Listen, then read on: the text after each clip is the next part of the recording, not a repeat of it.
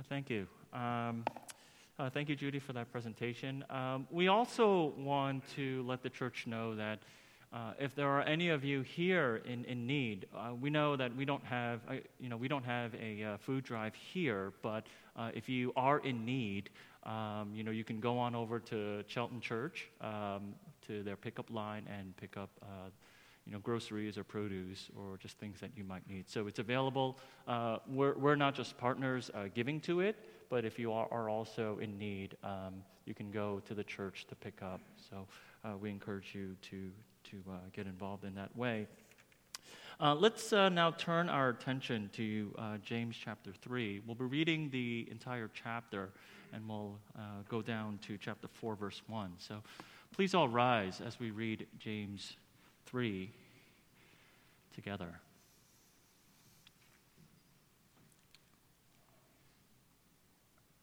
Uh, this is how it reads Not many of you should become teachers, my brothers for you know that we who teach will be judged with greater strictness.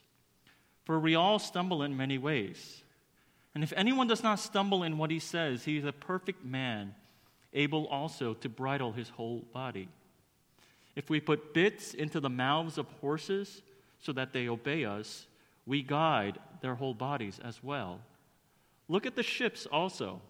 Though they are so large and are driven by strong winds, they are guided by a very small rudder wherever the will of the pilot directs.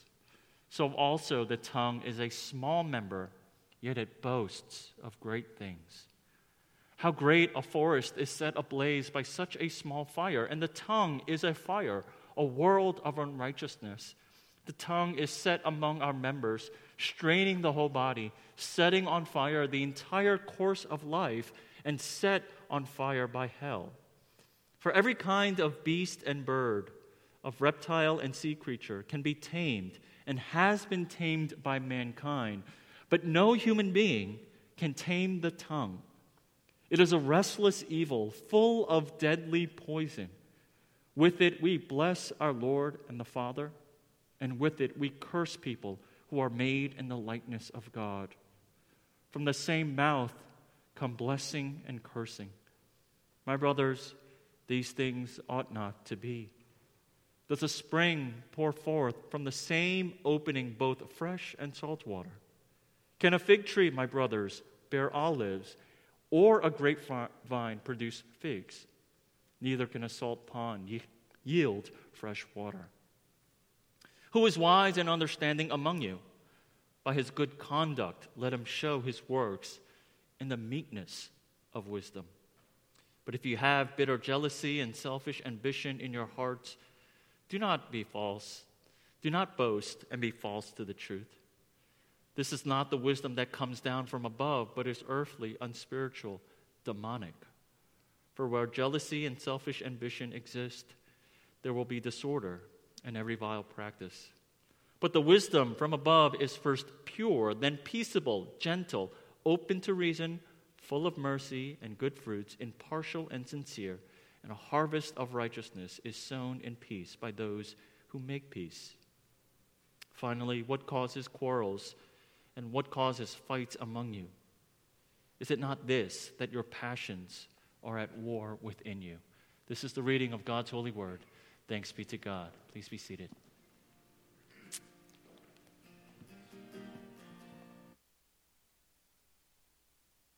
Teach us, Lord, full obedience, holy reverence, true humility. Test our thoughts and our attitudes in the radiance of your purity Cause our faith to rise, cause our eyes to see your majestic love and authority. Words of power that can never. Let their truth prevail over unbelief. Father in heaven, we thank you that you have given us your word in such a way that it was made flesh, and by your Spirit you guide us and lead us even now. We ask, Lord, that you would hold captive our ears and our hearts, that we may give you our lips. We pray this in Jesus' name. Amen. We continue in our series in the book of James, and as we do so, today we're focusing on the topic of taming the tongue. It's a very difficult task. In fact, James says it's almost impossible for anyone to be perfect in it. Some of you guys know, growing up, there's a common saying that we teach children, it was taught to us. It goes like sticks and stones may break my bones, but words will never hurt me. We don't teach that to our kids anymore, do we? Because many of us know, although there is truth in it, that words indeed can hurt us. That sticks and bones may break my bones, but words will put me in counseling for a couple years. A dark joke. Thanks for laughing. You guys are a dark group, I realize. I'm learn- been, I've been here for years, but now I'm starting to scratch the surface of what, what tickles your fancy. But this is true. Words can be deeply hurtful, words can be deeply encouraging, and words can go so far for years and years and years. And again, in our text, James addresses the power of the tongue, the danger of the tongue, and the need for us to tame our tongues. He begins in the text with giving a warning to those who seek authority or rank or some kind of glory by occupying the position of a teacher. And he says, he says this Not many of you should be teachers because there will be greater judgment for the things that we say. It's more difficult for those in those positions. And it's difficult because every human being struggles with taming their tongue. But he's not only speaking to those who want to be teachers or leaders in the church, he opens up his discourse to everyone. In fact, if we look in verse 2, this is what he says For we all stumble in many ways. And if anyone does not stumble in what he says, he is a perfect man, able also to bridle his whole body.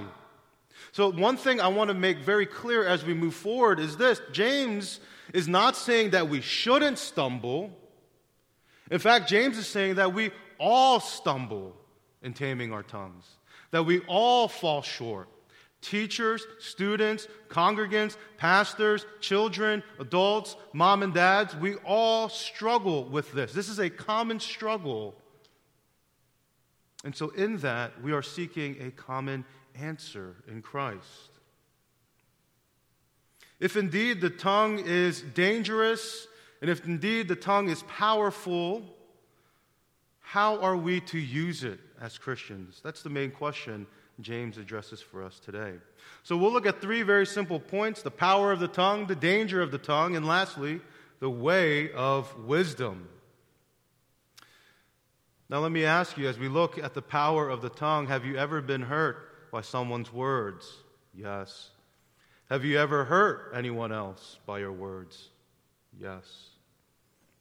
All of us know what it's like to be on either side of that. It happens during tense disagreements or arguments, doesn't it, between friends, siblings, spouses, children. As human beings, as we interact with coworkers, our tongue can do a lot of damage. Spouses, you know the moment when you're arguing with your spouse and that, that tension, that heat, the pressure, and there's that little voice that, after all these years, you still don't understand me. And you know, as soon as you think it and you're about to say it and you know it's going to cut right through your spouse, you say it, and as the words are leaving your mouth, you almost regret it. How many of us spouses have sarcastically said as we pass by our spouse, must be nice? must be nice? The wife says, What must be nice? You got two options here, gentlemen, right? You say, I'm just kidding, honey. Or you say, I said it must be nice. and you sleep on the couch for a few weeks. Our tongues can do a lot of damage as we interact with our loved ones. Parents, how many times have we stayed up in the stillness of the night after our children have finally gone to bed and we start to replay the words that we've said to them out of our frustration, lack of patience, and tiredness. And at some points feel so guilty, just you almost want to go wake them up and say, Hey, I'm sorry. I'm sorry for daddy. I'm sorry for what daddy said. I shouldn't have said it that way. Similarly, how often do we feel the same way as we're interacting with our aging parents who are trying to figure out YouTube? We're trying to figure out their smart TVs. We're trying to figure out what these credit card bills, medical bills, and all this junk mail means. How many of us sit in that moment knowing that our parents, in many ways, are so ashamed to even ask us for help? They're, they're a little ashamed of even being dependent on us, but in that moment when we're, when we're so frustrated, we said, Dad, how do you not know this? Mom, why, why would you do that? And the small amount of dignity that they have, we can take it all at once with one irritated response. Friends, how many of us have gossiped about one another, spoken judgment over each other, either in a time where we're just scrolling through one another's social media or when we vent to another friend? Uh oh, church. How easy is it to speak ill of the leadership? Very easy. Oh, who said that? It's very easy. We're not perfect, we're sinful men. It's so easy to question the decisions, to dissect every word, and to dishonor. Better yet, church leaders, officers of the church, those who serve. How easy is it for us to do the same to the church members who are reaching out or crying out? So, so easy for us to question their motives, dissect their approach, and dismiss them as simple rabble rousers. You know, they say that trust is something earned drop by drop, but is lost by the buckets. It's because oftentimes it only takes a small act of our tongue to destroy someone. This is what James is getting at this morning. Although the tongue is such a small part of the body, it can be used to cause great damage. And James gives us a few examples here, doesn't he? He almost gives us the illustrations. He likens the tongue and the body to this a horse. A horse, a large animal, strong animal, yet it can be bridled and guided by a small bit in its mouth to obey, to be steered. Saying the tongue is like that. It's small, but it can steer our whole bodies. It can steer the course of our lives. Ships. He says, look how large these vessels are. Look how strong they are and able to harness the wind and travel the seas. Yet, it only takes a small rudder to steer it across all the seas. And then he goes into a very specific illustration here. Look at the forest fires, a blazing, uncontrollable, consuming fire that can cause so much devastation and destruction is often started by a small flame that grows and grows and grows. So in verse 5 through 6, look up there with me. It says, So also the tongue is a small member, yet it boasts of great things. It boasts of great things. And how great a forest is set ablaze by such a small fire. And the tongue is a fire, a world of unrighteousness. The tongue is set among our members, staining the whole body, setting on fire the entire course of life, and set on fire by hell. His final illustration here about the fire likens the tongue like the small fire that can change and take control of the course of our life. He draws on this illusion to show that the fires of hell have its reach on earth often through the usage of our tongues that can set afire the entire course of our lives. You know, oftentimes when we see in movies, when we think about the devil and Satan and temptations, we think it comes in dark, cloudy, creepy ways. And sometimes it might, but here we're told that it can also come in subtle ways by slip of the tongue, by the way we say things to one another, by the way we use this small part of our body. It can steer not only our own bodies, but the bodies around us. This is why James says it's dangerous and it needs taming. So we arrive at our second point today. Moving fast, right? You guys like that? Second point the danger of the tongue. Again, we have to remember that the book of James isn't simply trying to teach us theology about the Christian religion, nor is it simply just telling us the good things to do, as if behavior changes is what makes a Christian. No, what James does is he takes these theological truths, he takes the way we ought to live them out, and he puts them together and he gives it to us, and he calls it wisdom. And he says, Brothers and sisters, do you want to know what it means to be a Christian? What it means to take what we know and live it out? Well, that requires wisdom. He wants us to put this into practice. And as a reminder, if we go in chapter 1, verse 26, Recall what he says in his introduction here. If anyone thinks he is religious and does not bridle his tongue, but deceives his heart, this person's religion is worthless. James is reminding us we can come and sit down here dressed well on Sunday mornings. We can enter our community groups. We can buy the canned tuna at the grocery store and donate it. But if we do not tame our tongues, if we do not come and desire to tame it, as a dangerous thing that can be used by the enemy, then our religion is worthless. We're just doing good stuff. James knows the reality of sin and how it can cause us to live in this dualistic style of life. He knows that it is very easy for us to sing songs of praise, how great is our God, and to say, I hate that guy all at the same time. James no, it's so easy that when we are church, we can speak the Christian lingo, Christianese we call it, right? Hey brother, how you doing? Yes, press on. Praise the Lord. Hallelujah. PTL. Mm, yes, I need to hear that. And then the world be like, son of a dot dot dot, beep, blah, bloop, blah. And we just let our tongues loose, out of control, venting, irritated. James knows it's so easy for us, all of us to loose our tongues and have it go rampant and have these categories of this is when I'm going to talk like a Christian and this is when I'm just going to be whatever I want to be. The tongue is dangerous. The tongue is what causes true division. You know, the, the, the, subtlety of reality is often missed by what seems far too obvious. And this is what I mean. If we recall in the introduction of James, who is James writing this letter to? He's writing it to the 12 tribes in the dispersion, the 12 tribes, all the people of God who are separated, who are suffering, who are scattered, and who are stagnant in many ways in their faith.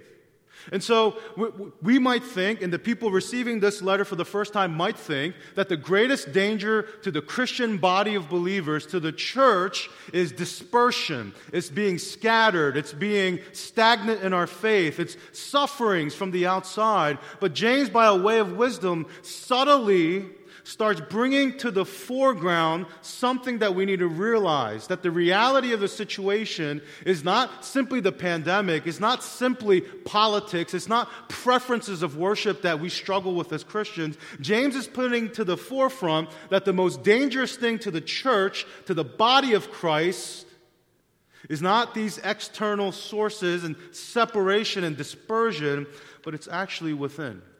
It's part of the member of our own body. It's our tongues. It's what we do with this, James says, that can be the greatest threat.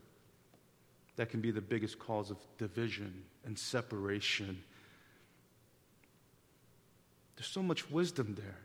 Right? We think the obvious thing is, oh, we're going through a tough time. Life is hard right now. Gas prices are high. You know, I went to Costco the other day. I got one case of diapers and I put in three fourths of gas and it cost me over $100. That's the issue, guys. That's what we're struggling. That's the problem with the church, right? No, no. The problem, the difficulty, the straining, and the tension is not with so these external things that are going on, but it's the internal things that rage within us and that come out by the use, sometimes in dangerous ways, of our tongue. So James is reminding us the tongue is powerful, the tongue is dangerous. Look in verse 9 through 10. With it we bless our Lord and Father, and with it we curse people who are made in the likeness of God. From the same mouth comes blessing and cursing. He says, My brothers, these things ought not to be so. A few verses above, 7 through 8, this is what he says For every kind of beast and bird, of reptile and sea creature can be tamed and has been tamed by mankind. But no human being can tame the tongue. It is a restless evil full of deadly poison. James is pointing out two important things here. Right? In the beginning, he asserted that, you know what? Everyone struggles with this. All of us need to learn how to tame our tongue in a godly way. But then he asserts two important things here in that almost impossible scenario. Even though all of us struggle, even though all of us stumble in taming our tongues, he says these two things. This is, the, this is not the way it should be, and no human being can do it. Those are two things he asserts. You know, I, before we get on to the last point, I, I, I did something on my Gmail a while back, and I wish I could do it to, to, to what's happening here. And, and, Pastor Stephen has made fun of me because sometimes when we're in the same room and I have to forward him an email, it takes 30 seconds. He said, Did you send it? I sent it. Did you send it? I sent it. Do you see it? I don't see it. Did you send it? I sent it. And I go, Oh, hey, just wait 30 seconds. Why? I put a 30 second delay on my email responses, all of them. So every time I click send, except my phone, I can't figure If anyone knows, you can tell me later. I, I click send, and then on the bottom left, it says view message, undo. And the reason I did that, not because I'm, you know, like, not because I'm crazy and angry and I always let off crazy emails, but there used to be so many mistakes and grammatical mistakes. When I first started pastoring, I realized there, was, there needed to be a level of professionalism. It was embarrassing. I was misspelling stuff. I was doing it like I'm almost texting. And so I just put a delay on it in case I make a mistake. But how many of us, how nice would it be if we had a 30 second delay in the things that we thought we're about to say? It must be nice. What? Undo, undo, undo, undo. No, I'm just kidding. No, nothing, honey. so if it's that hard, if all of us struggle, if it's, if, it's, if it's something that's almost impossible for us to find a solution for, what is the way of wisdom? Is the third point. Again, James says this is not the way it should be. And he also says no human being can tame the tongue. So what hope do we have when we need wisdom from above? James 3:13. I love the way he starts to pivot here now with a question. Who is wise and understanding among you, right? After reading all throughout chapter 3, all of a sudden you're probably feeling like, okay, then this is, this is impossible, James. What are we supposed to do? What's the answer? And James starts to pivot, and before he gives us the solution, he asks this question almost to perk up our ears, and he says, Who is wise and understanding among you? By his good conduct, let him show his works in the meekness of wisdom. Brothers and sisters, I, I bet most of us feel pretty crummy right now Many of us are sitting under the weight of our past words to our children, our spouses, our parents, our friends. But James continues, and the Lord speaks a better word over us. It's wisdom that can tame the tongue. So, if you desire wisdom and understanding, the first thing we have to know is that the way of wisdom is meekness in comparison to the culture that often equates wisdom with simply knowledge and meekness with weakness, James shows us that wisdom is actually greater and meekness is actually better. Simply put, as a commentator notes, wisdom is not merely intellectual, but also behavioral. James is concerned with how we live out what we know and how we use our tongue. An instrument that is both powerful and dangerous. But before we get to the solution, let me pause real quick, and I want to highlight something here. Because I think there is a distinction. Some of us have varying personalities, some of us speak in very different ways. It doesn't necessarily mean it's sinful or more godly. What do I mean? Some of us are, are more humorous, and we speak very colorfully. Some of us are more blunt and to the point. Some of us speak very plainly, some of us are very reserved. Now, no one's personality or style of speech is more biblical, but James points to the tongue needing to be tamed and the source of that being the heart. Right? Oftentimes, men, we poke fun of each other, we take shots, and more likely than not, It breaks the ice, ha ha, cracks us up, and allows us to get closer. But sometimes we know we crossed the line. Whether they're not in a place to receive it or we've gone a step too far, we know there comes a time when we've said something, even in joking, we got to say, hey, man, I'm, I'm not in the mood, or hey, that really offended me. And we have to say, hey, I'm sorry, I didn't mean to do that. It's okay to be funny, it's okay to be happy, it's okay to be colorful, but there are times when we cross the line, we have to bring it back. We also know there are times that some of us, we're just, we just speak plainly. Hey, this is the way it is. And that's not simply more godly because it's straight to the point. Sometimes people can also be offended by that. It can lack empathy, it can lack a care that we need. And if that's the case and that's your normal voice, in that too, we need to walk it back and say, hey, I, I apologize. I didn't mean to come directly at you that way, I didn't mean to be insensitive. Right? There are goods and bads of the personalities and the way we speak. There are things to be redeemed, there are things to be learned. So I don't want us to go in here thinking, okay, whatever this means, all of us has to conform to this Christian voice or this tone or this personality. That's not true. In all the different individual ways and all the beautiful, unique ways that the Lord has granted us to speak, to interact,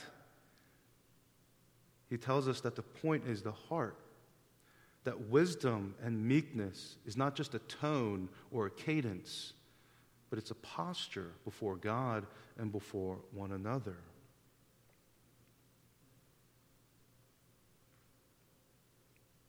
So the point is where is our heart?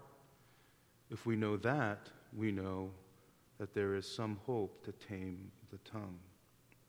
So as James continues, well, before we get to James, I'll say even Matthew affirms this for out of the abundance of the heart, the mouth speaks. So James gives us two ways here, and he shows us this wisdom here. First, he says this if your heart is full of bitter jealousy and selfish ambition, and I'll add to this self righteousness, it will express itself in boasting and falsehood. The source of this is ultimately from the devil as he seeks to tame our tongue for himself and for his cause. This will lead to disorder and vile practice. So, James is saying this if we check our hearts, if we just put a 30 second delay and just check our hearts in those tense moments or in those moments when we're about to speak and we know right there that something, hold on, my tongue is powerful. My tongue can be dangerous. I need to pause for a second. And he says, If in your heart you indeed find that it's filled with bitter jealousy. And all of us, we've experienced that. Sometimes it's, it's in a simple moment of sitting to the toilet and scrolling through Instagram, right? Selfish ambition. It will express itself in boasting, in building our own selves up, and it will express itself by falsehood by us coloring things differently, of us saying things in a different perspective, which is not true. And we have to know in those moments when we find ourselves filled with jealousy or bitterness or selfish ambition or self righteousness, if we find ourselves propping ourselves up or looking to build ourselves up in such a way where we're not quite grasping at the whole truth, then he's saying, Be careful. That this is the devil who seeks to tame and use your tongue for his cause. And this will always lead to a disorder, a division. And he says, every vile practice. How many churches have split because leaders of the church, because members of the church have used their tongue in such a way? The truth is that none of us want to admit, yeah, I'm filled with bitter jealousy, selfish ambition. My words are often of boasting and falsehood. None of us like to admit it, and I'll be the first. Yeah, as, as, as shameful as it may be, even, even as I sit in my royal throne in the bathroom, scroll through social media, look at what everyone is doing, there is sometimes a bit of jealousy and selfish ambition and desire of wanting to do it. But James is saying that this heart, this heart is not the heart that is filled with meekness and godliness. This heart will lead to disorder in our lives. Then, what is the second way? What is the true way of wisdom? James says, if your heart is impartial, right? We heard about this last week. If it shows no partiality, if it is sincere, then it will express itself in purity, peaceableness, and gentleness. It will be open to reason, full of mercy and good fruit. That sounds good to me. Who doesn't want that? Who doesn't want a sense of purity in their lives, a peaceableness, a gentleness? Who doesn't want to engage with someone who's open to reason, full of mercy and good fruit? James is saying, because the tongue is powerful, because the tongue is dangerous, we have to, we have to tame it in a godly way to check our hearts. We all know, as we sit here in church, that the solution and the answer is always Christ. But what does that practically mean here for us? I want us to look at Ephesians 4 as we conclude here. This is what the Apostle Paul writes to the church in Ephesus. And in this section, he's addressing distinctives of a Christian, of, a, of someone who is a believer, who has a new life in Christ. Right? And he's, and he's drawing out, as, like James does, this way of wisdom. Say, Christians, we ought to live like this. And here's why. So look with me here, real quick. He says, Let no corrupt, corrupting talk come out of your mouths, but only such as is good for building up, as fits the occasion, that it may give grace to those who hear. And do not grieve the Holy Spirit of God, by whom you are sealed for the day of redemption. Let all bitterness and wrath and anger and clamor and slander be put away from you, along with all malice. Be kind to one another, tenderhearted, forgiving one another, as God in Christ forgave you. As Christians, our tongues can only be tamed as we look to the cross of Christ. Even there as he hung, even as people scoffed him and mocked him and jeered at him, he said, Father, forgive them, for, what, for they do not know what they do. And as we look to the cross, I was reminded of a song, How Deep the Father's Love. We sing it often here. It says, Behold the man upon a cross, my sin upon his shoulder. Ashamed, I hear my mocking voice call out among the scoffers. It was my sin that held him there until it was accomplished. His dying breath has bought me life. I know that it is finished. Friends, the reality is our tongues are powerful, it is dangerous, and if we don't seek to tame it through Christ, if we don't seek to tame it by the Holy Spirit, if we don't seem to continue to check our hearts and realize we are often the offender, yet we have received forgiveness from God, we will always judge, we will always be filled with bitterness and jealousy. But if we know in all that vileness that we have in our hearts and all that thing, all those things that we spew out of our own lips, that God has forgiven us in Christ, in that grace, the turning point has to be for us to see one another through that lens as well. That they are also sinners who are forgiven by God through Christ. The taming of our tongues through the power of Christ will happen slowly but surely. It's such a simple thing, isn't it, for Christians? Watch what we say, tame our tongues, but it's a difficult one. But as we continue to look at the cross, as we continue to do that uncomfortable, hard work, as our sister Judy said, to see our own pride, our own sin, as we do the humbling and meek work of taming our tongues before God our Father, we will continue to grow because this is not the way it should be, as James says. And although no human being can tame the tongue, we know the Lord can. The reality is, as we close, that we will continue to offend one another. And this is the hard thing here, because right now we live in a day and age where you can just go to the church down the street.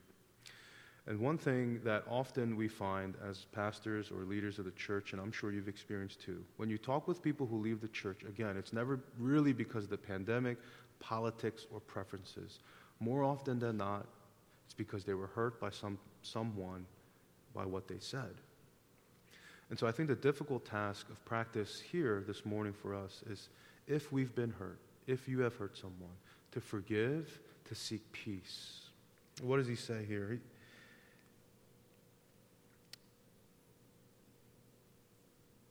And the harvest of righteousness is sown in peace by those who make peace. James says there's a harvest, there's a plentifulness of righteousness that is there when we seek peace with one another. So I'll leave you with two verses here. 1 Thessalonians 5:11. Therefore encourage one another and build one another up just as you are doing. And Romans 15:5. May the God of endurance and encouragement grant you to live in such harmony with one another in accord with Christ Jesus. Let's pray. Father in heaven, we confess that oftentimes, with the very same lips that we give you honor and glory and praise, that we also tear down, destroy, and break the hearts of our fellow brothers and sisters around us. We confess, Lord, we ourselves cannot tame our own tongues. We confess, Lord, that you are the only one that can take captive our hearts and our thoughts, that you are the only one, Lord, that can guide and steer like a rudder, like a bit, this mouth, these lips, so that you may use it to speak the beautiful good news of Jesus Christ, so that you can use it to speak truth and love full of grace. We pray, Lord, that you would make us ones who desire and seek peace, that you would fill our hearts with the content of Christ, that we would desire to use our tongues in a way that will be glorifying to you, that we would build the kingdom, make disciples, so that your glory would be seen and heard from our lips. We pray this in Jesus' name. Amen.